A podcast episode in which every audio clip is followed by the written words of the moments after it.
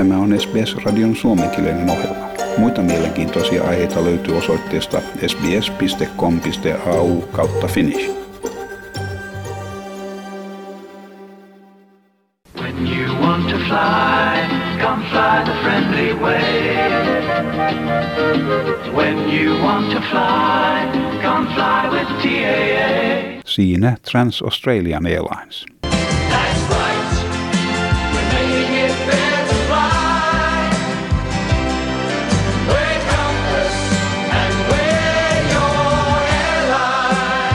Compass Airlines ja ehkä mieleenpainuvin yhtiö Ansett Australia.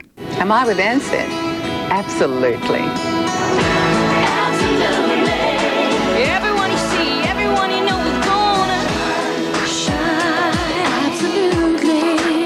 Siinä muutamia esimerkkejä lentoyhtiöistä, jotka yrittivät ja epäonnistuivat ilmailumarkkinoillamme.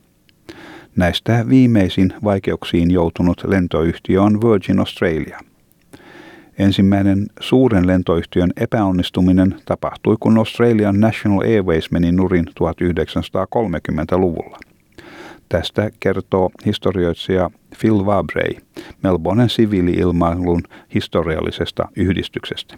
Kuuluisa lentäjä Charles Kingsford Smith perusti tämän yhtiön ja se oli Australian ensimmäisiä kunnon lentoyhtiöitä ja sitä pidettiin aikanaan ensiluokkaisena yhtiönä, mutta sitten sille sattui onnettomuus ja paha sellainen. Yksi lentokone syöksyi maahan eikä sitä koskaan löytynyt. Oikeastaan ei löytynyt pitkään aikaan. Ja yhtiön varat yksinkertaisesti hupenivat tuloksettomiin etsintöihin. They were one of the first proper airlines in Australia. They were thought to be an excellent operation at the time, but uh, after they had an accident, a major accident, where one of their aircraft uh, crashed and was never found or not found for a long time, they simply ran out of money to keep operating. Sidniläinen ilmailun asiantuntija Peter Maroseki sanoi, että varojen puute on ollut yhteisenä tekijänä useimpien lentoyhtiöiden epäonnistuessa, ei ainoastaan Australiassa, vaan kaikkialla maailmassa. Ongelmana on, että ilmailuala ei ole erikoisen vakaa ja lentoyhtiön pyörittäminen vaatii valtavaa pääomaa korkeista kustannuksista johtuen. There's a history and unfortunately airline business is not a very uh, secure business. Uh, it, uh, it takes an awful lot of money to operate an airline and an, even more money to maintain and keep the aircraft going, keep pilots trained and engineers trained. 1900-luvun puoliväliin mennessä toinen, myös Australian National Airways-niminen lentoyhtiö, oli ahtaalla ja joutui siksi liittymään Anset-yhtiöön, joka silloin oli paljon pienempi yritys.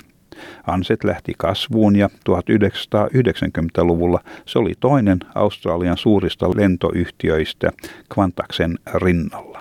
Osana yksityistämistoimia ja alan vapauttamista rajoituksista Qantas eli lentävä kenguru osti Trans-Australia Airlines-yhtiön.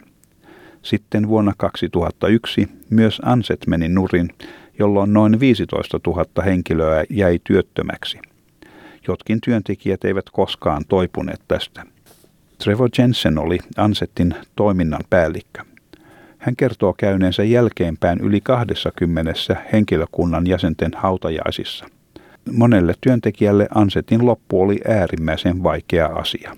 I certainly went to um, over 20 funerals after the collapse of Ansett associated with people that uh, had uh, had great difficulties and just couldn't couldn't cope. Trevor Jensen sanoo ymmärtävänsä Virgin-yhtiön henkilökunnan tunteita nykyisen kriisin aikana.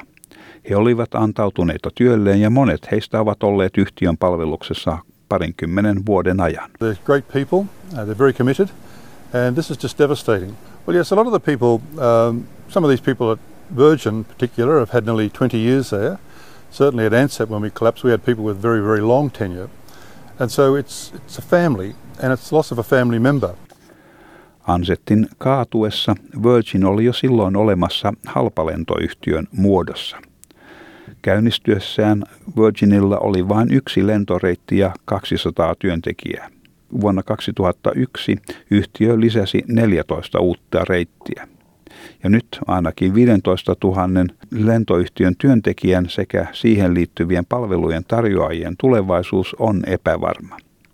Kaikista ongelmista huolimatta Trevor Jensen, joka nyt on ilmailualan konsultti, pitää maamme ilmailualan tulevaisuutta valoisana. This is very difficult at this time for all the staff, but they've got to be optimistic.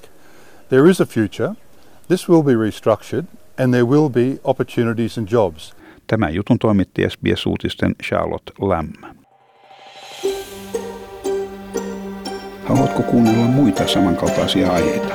Kuuntele Apple, Google tai Spotify podcasteja tai muuta suosimaasi podcast-lähdettä.